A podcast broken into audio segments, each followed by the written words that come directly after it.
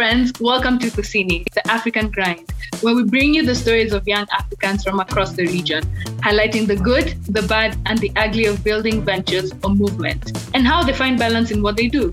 Thanks for choosing to be with us. I'm one half of your host, Maggie. And I'm the other half, Edel. Let's get into it.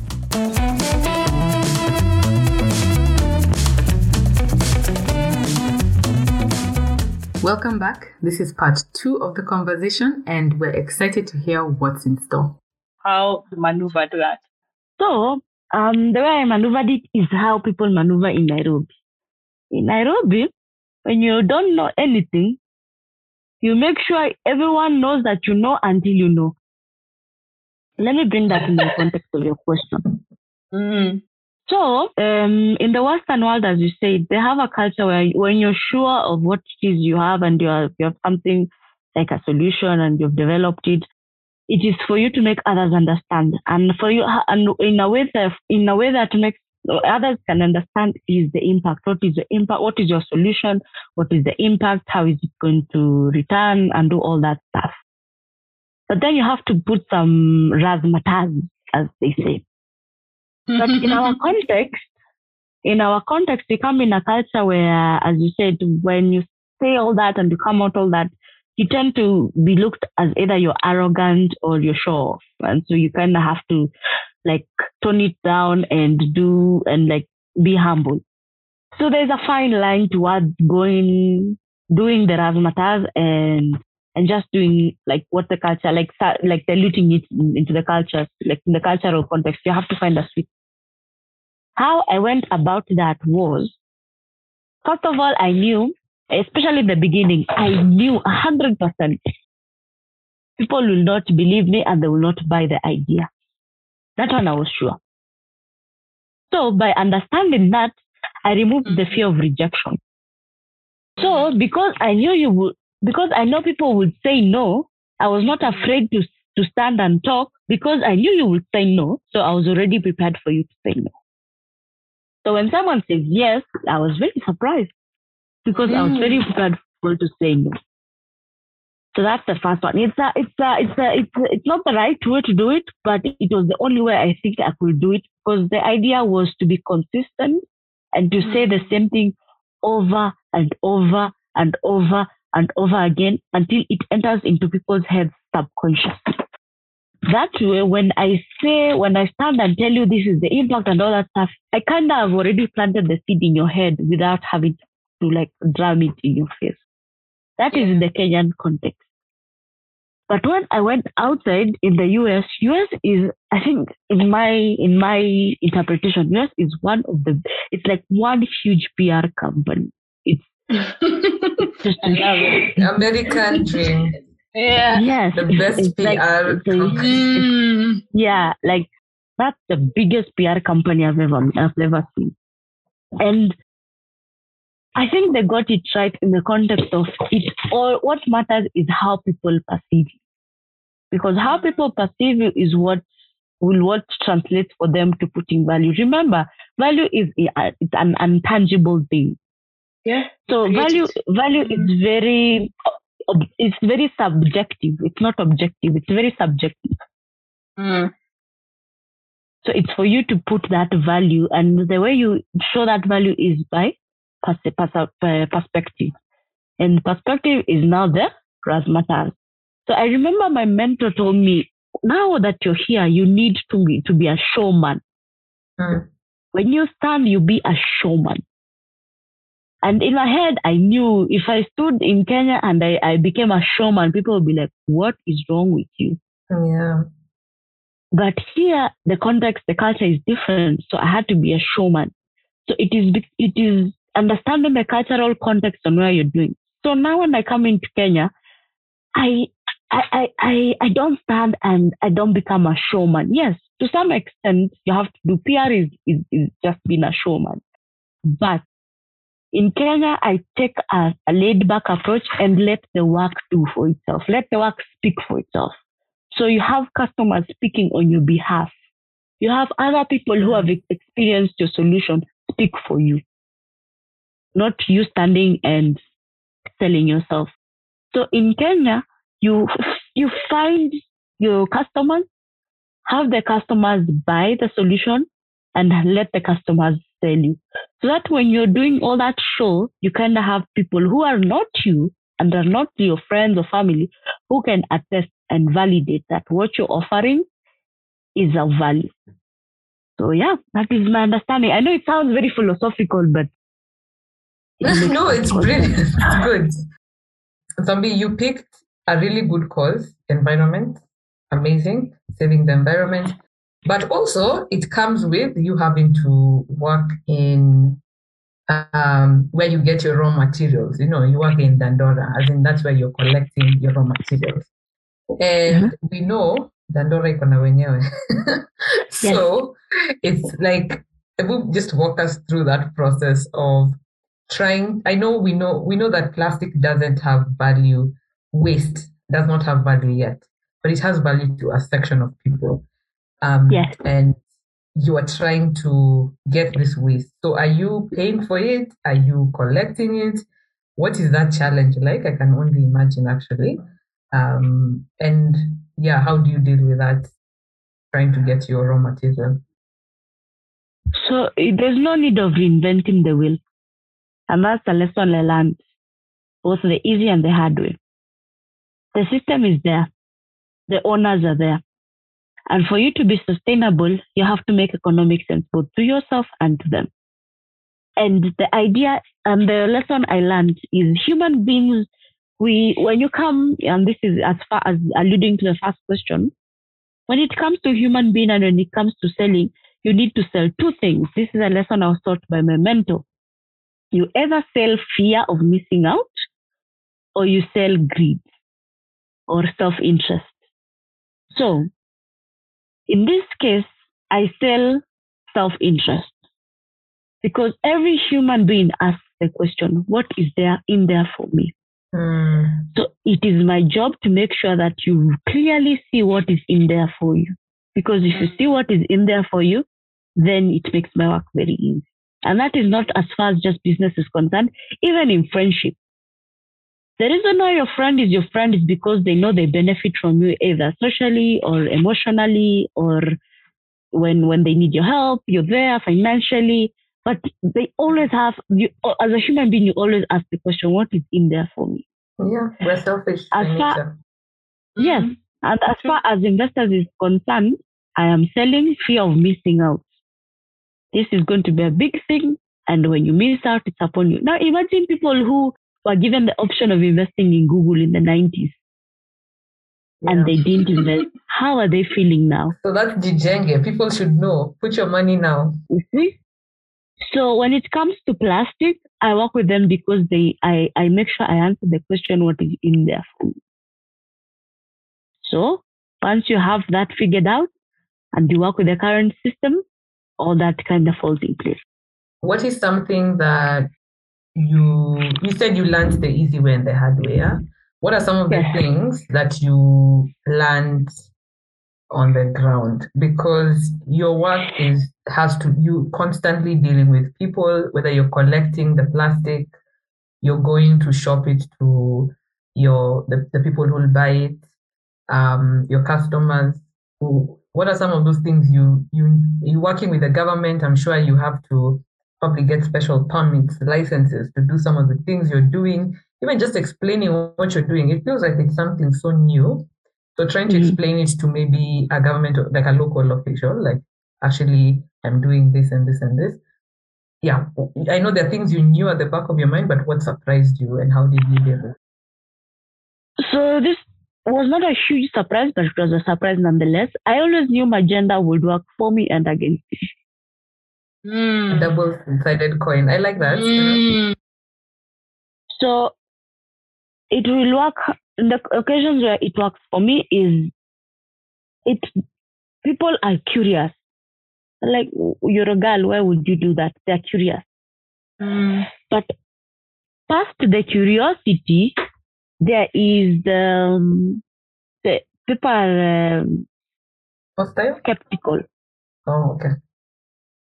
And because they're not, they're skeptical, they will not trust that what you say you will do, you will do. By the virtue of being a lead. Really? So it's a double edged sword. The space I mean, it's very male dominated. So I needed to work so hard, especially the first year in 2019. Ah, I needed to work when when when I, when my colleagues and my team members and everyone who was who was the guy would work one, I would go like three to five steps just for it to be equivalent to that one. And I knew that was just that was the price I had to pay because you know unfortunately you cannot change gender, so you have to work with that. And because of that, I had to earn the respect. Now, after I have overcome and proved myself, now it's more of now the gender role comes now and works for me because here is a lady who can do five steps more than you, and she's a lady. Now, instead of me being the cake, eh, being the lady being the cake, it's now like the cherry on top. So that was the hard thing. That was the hardest thing I ever learned to to know to know my place as far as my gender is concerned. There are places I had to go, and I had to talk through my mentor. My mentor is he's about fifty two years old. He's an he's an he's a fifty two year old man. So it reached a point I had when I go to like certain places and I want to talk, I'll have to talk through him. I'll have to, for him to go like a day before and have them talk to them, and then he calls me as like a as like, hey, come and this is the person I was talking about.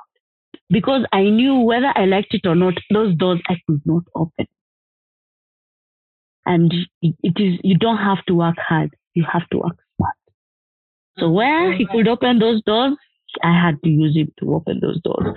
Where I can open the doors, I have to open those doors for myself. And especially in 2019, those were the hardest time for me mm. as far as that is concerned. Oh my, like I just have Preach. to say, I, you yeah.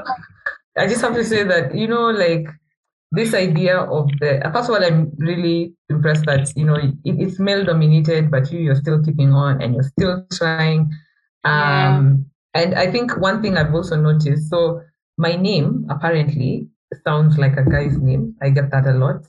And I've even had when people are writing me emails, they'll say Mr. or whatever. And I've noticed how people would treat me when they thought I was a mister until now when they Mm. met me in person, how that changes. And you know, I just Yeah. sometimes use it to my advantage. If someone calls me, hey, Mr. I, I won't correct them because sometimes I feel like it might help.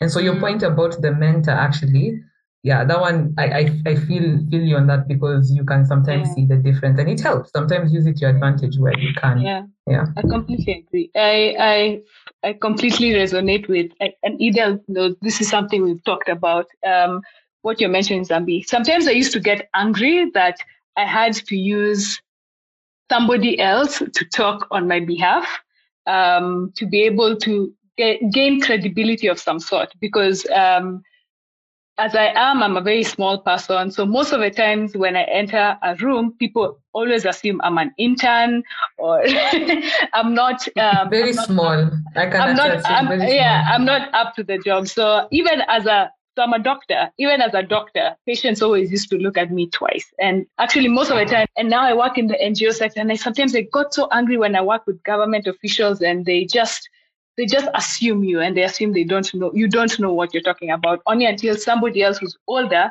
and preferably male uh, is the one who speaks. They will say the exact same thing, exact same thing you will say.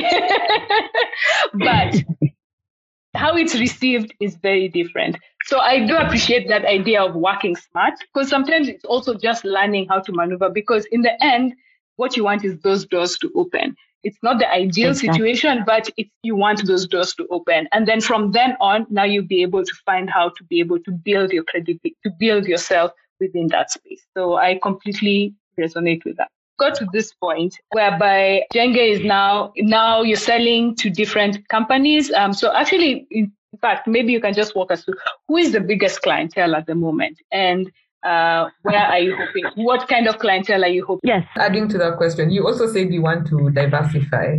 So yeah, maybe uh-huh. you can also talk about that. So we have categorized our clients into into two segments. We have what we call the B2C and the B2B. The B2C is business to customer, B2B is business to business. Business to customer, ideally speaking, is individuals, people uh, in Nairobi who want to have their houses paved and then B2B is construction companies or companies or just business in general. Um, right now, we are servicing a lot of B2C. And that's because we have a really, our, our biggest challenge is not demand. Our biggest challenge is supply. Supply in terms of accessing the volumes on time of plastic waste uh, and producing the bricks in the volumes that are needed and are required compared uh, in in comparison to the demand. So that's why we are doing a lot of B2C because B2C is small small projects. As far as big projects, we are currently now in talks with um, two companies. I will not quite mention their names because it's still in the discussion phase. But one is one, uh, one I think, the biggest uh, beverage company, not just in Kenya but in the world. And uh, hopefully when all that is said and done we will close and then i can i can mention. But until then i cannot mention but just know it's uh, it's a very it's a huge brand. Um in terms of uh, other companies collaborating with different companies in terms of the doing being the extended producer responsibility partner. One of our most like companies that we really work with them the most like continuous partner is like London Distillers, London Distiller Kenya. Mm. Those ones we we collect their plastic waste on a monthly basis, and we are now in the process of establishing a system where we can not only just collect within their factory, but even outside their factory, as far as their brands are concerned. Mm. The other company we are also working with is Pwani Oil, or rather, we are in the process of establishing a, a working system uh, the mm-hmm. fresh Fresh Fri uh, company. We're mm-hmm. also looking to set up uh, a project with them, and also as far as converting their waste uh, the from the cooking oil to a project, uh, maybe paving paving a, a, a community, uh, a public place. Um, the mm-hmm. other companies we are working with are um, Coca Cola. Mm-hmm. We are now taking their taking their nice. their plastic, but also have them as a user of our product. So as you can see, those are huge brands, some big, some really big brands that have not only helped us in terms of opening our space, but also validating our solution. So, and at the same time, we have now the B2C. And the, the, the, the thing I like about B2C is the business to client uh, customer sale is they give us lessons. We we learning like rapid lessons because they're telling us, okay, fine, your product is like this, it's like this, change this, change this. We're getting a lot of rapid lessons. And those feedbacks is what when we start processing the B2B, we kind of already have that established. So we don't make what they call rookie mistakes. Some of those um, collaborations that you're talking about are really big. It's almost like uh, the dream customer. Uh, do, what's your so I'm not saying umefika, but it feels like it. So, but what's the what's your like big dream for Gjenge? You know, and um, also in that note, are there who are your competitors? Is there is there like a company that you're eyeing how maybe to model yourself against, or um, that you want to outdo, or even just internally? What's what's that big dream for Gjenge worldwide? Okay. So I'll answer the previous question and then finish with the, the, your question. The first question you asked me is the diversification. We want our goal is to be a leader in alternative building products. And those alternative building products have to be sustainable and very affordable. That is our core business.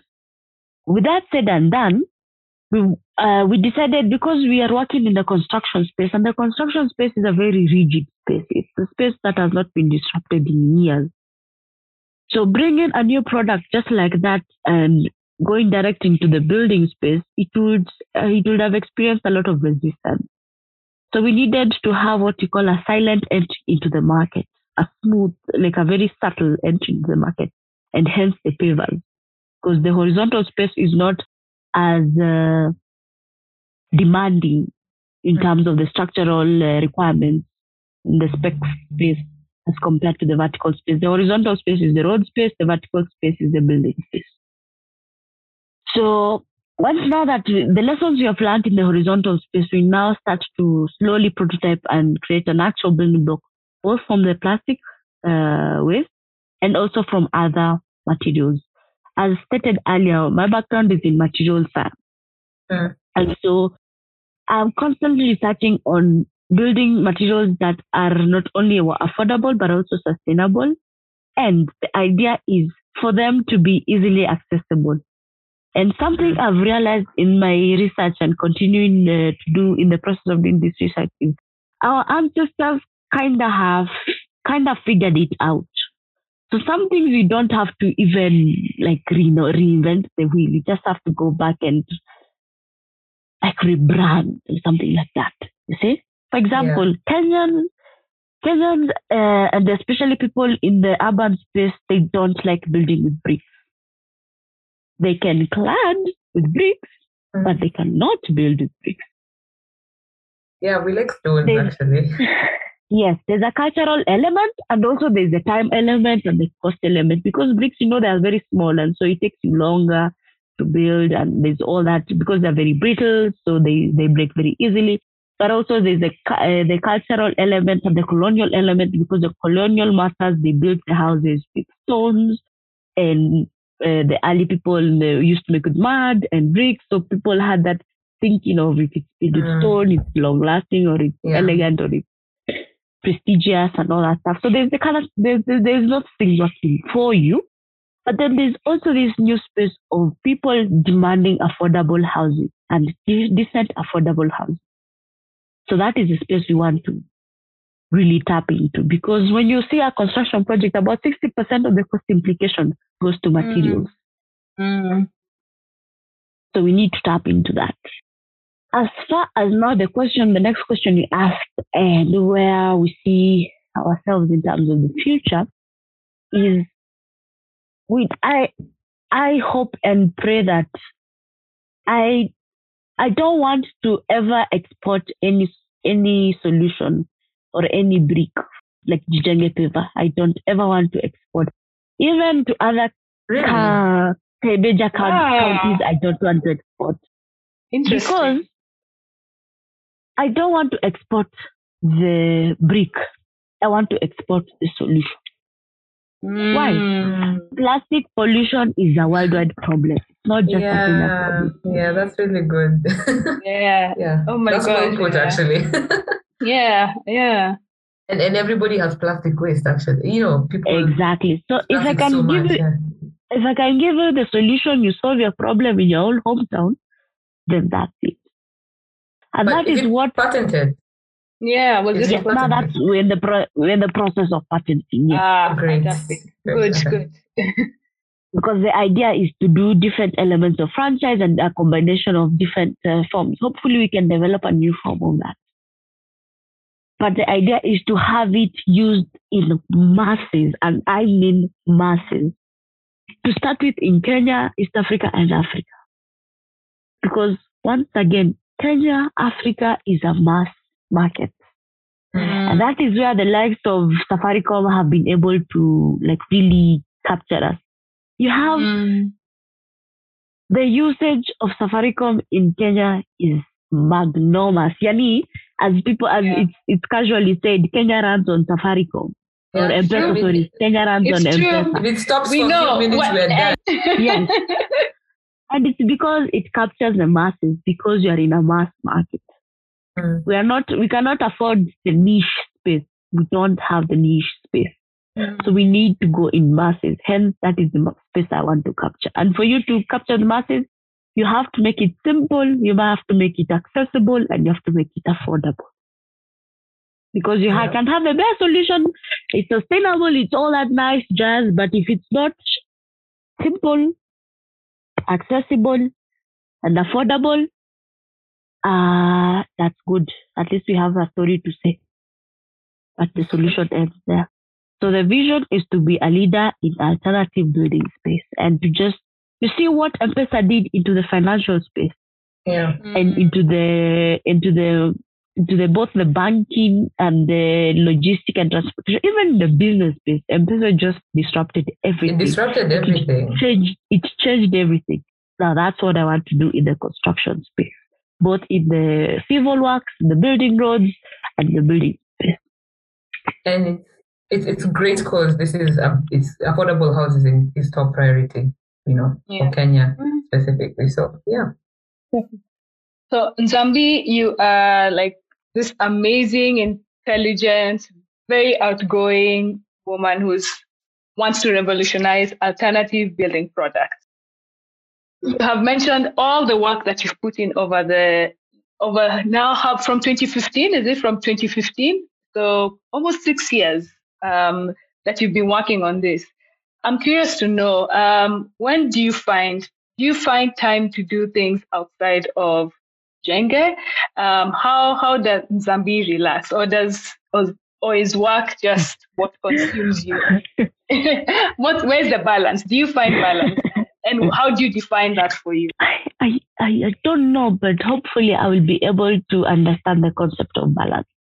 But what for me, how it works is Hmm. I've learned the art of compartmentalizing. So Hmm. in my head, I have different cabinets, and in my heart, I have different cabinets. So I have the cabinet for Gjenge when it comes to human resource. I have the cabinet for the finance. I have a cabinet Mm. for suppliers. I have a cabinet for customers. I have the cabinet for myself as Zambi. I have the cabinet for myself as a dancer. I have a cabinet for, I like bike, like I love, I'm a biker, so I love biking. So I cabinet for me as a biker. So I have all those different cabinets. And so what I do is I break my time, like I make sure I create time for those different compartments. Hmm. Because you know the beauty, the beauty about being a young company is, especially as an entrepreneur, you you might not necessarily do it in the beginning. I used to do it, but right now I need to I need to have a touch in the, human resource. I need to have a touch in the procurement and supply chain. I need to have a touch in finance. I need to have a touch in sales and Mhm. marketing. I need to have a touch in like um, production. I need to have like my hand everywhere. So I need to spare time to do that. And if I don't like compartmentalize, then you find I have concentrated so much on the tech because I love that aspect. I concentrate so much on that. And the customer, I forget human beings because I, I, I tend sometimes to have a very tunnel vision. So when I put my head there, everything else becomes null and void. So compartmentalizing has really helped me. So for example, I know every Saturday it is dance. Every Sundays it's bike. Hmm. Mondays to Fridays is Gjenge. Aya. Mondays is human resource. I make sure I talk to my team members. I get to know how they are, their well-being, both direct and indirect, just without having to ask them. Because I realized in Kenya, when you ask someone, how are you? They'll say good and it will end there. I need It's to be able true. to- yeah, yeah. I need to be able to read beyond that. I need to be able to notice, okay, maybe one of my team members, for example, is called Kim. Kim today is looking a bit uh, why, and just talk to him and realize, ah, okay, maybe he last week, maybe he he had something or he had a family emergency, and just to know all that. I, uh, Tuesdays, because it's a bit more calm, I now talk to people like uh, customers. I talk to people who are interested in working with us. I talk to suppliers. So Tuesday is just to talk to people outside the team. Wednesdays is is there for like production. Like we need to okay, what is in for production? Are the machines fine? Do we need to do maintenance? What do we anything in the product? And then Thursdays is having a touch with different uh, either regulatory regu- regulatory bodies or just anything as far as the government is concerned or anything as far as like uh, partnership or stakeholders and, and, and, and funding and investment is concerned. And then Friday is like collecting everything together. And then Saturday is done. And then Sunday is like. So it takes a lot of discipline, a lot of discipline. Otherwise, sometimes it all crumbles. But a good team really helps. I can say that a, a good team, oh, a good team really helps. But once you're an entrepreneur, you just know there's no time for sleeping. I work more as an entrepreneur than I was an employee. Mm. Oh wow. But it's worth it, I guess, now because you know this is your passion and like you said, this is like your baby. So it's worth putting in that effort to achieve the dream that you've been you've talked about. Yes, yes. I can promise you out of the 24 hours in a day, I can tell you about 14 to 16 I am working. But mm. it's not I'm feel I'm not feeling like I'm working because as you said, it's my passion.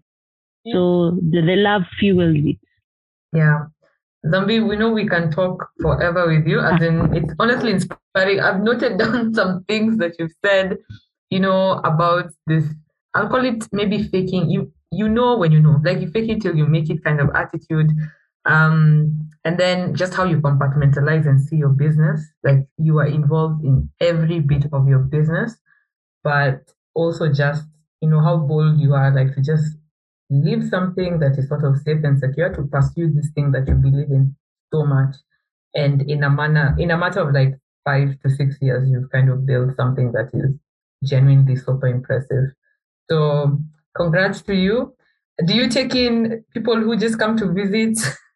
Are people allowed to just walk into your space and visit? Because we might, we might just drop by. yeah, if you uh, want to just you, you can just call if I'll be available. I can uh, tell you if you want to talk to me in person. We can schedule for that. I might not be readily available, but I'll promise you I'll make time for you. Oh, thank you. Thank you so thank much. You. And also just thank you for making this time. It's late in the night. You've come from a busy day, but you know, you're willing to share your story. And to anyone who's listening to this podcast, I honestly hope they'll just be inspired. Um, yeah, you don't know who you might have inspired actually just from this conversation. So thank you so much for your time.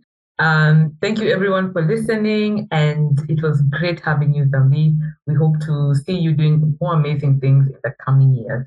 Thank you. Thank you so much, uh, and I'm really honored to for you to invite me. Uh, if anyone wants to to connect, uh, you can connect on Gjenge underscore makers on all platforms. That's uh-huh. Gjenge underscore makers, and also personally, it's Zambi Matee underscore KE. I might not answer all the DMs because I am really overwhelmed with DMs. But I promise, even if it takes me two, three months to answer, like right now, I'm answering those ones for March. But I am so keep I, trying. I'm, Just send the DM. I am, they will be answered. yes, yes. Okay. Thank you so much, Zambi. Um, have a good night. Thank you. Thank you so much, and have a Thank good evening. Zambi. Bye bye. Bye. That's it for now. Thank you for listening to Kusini, the African Grind podcast, where we dive into the amazing journeys of Africans making their mark. Look out for more episodes. Until next time, bye.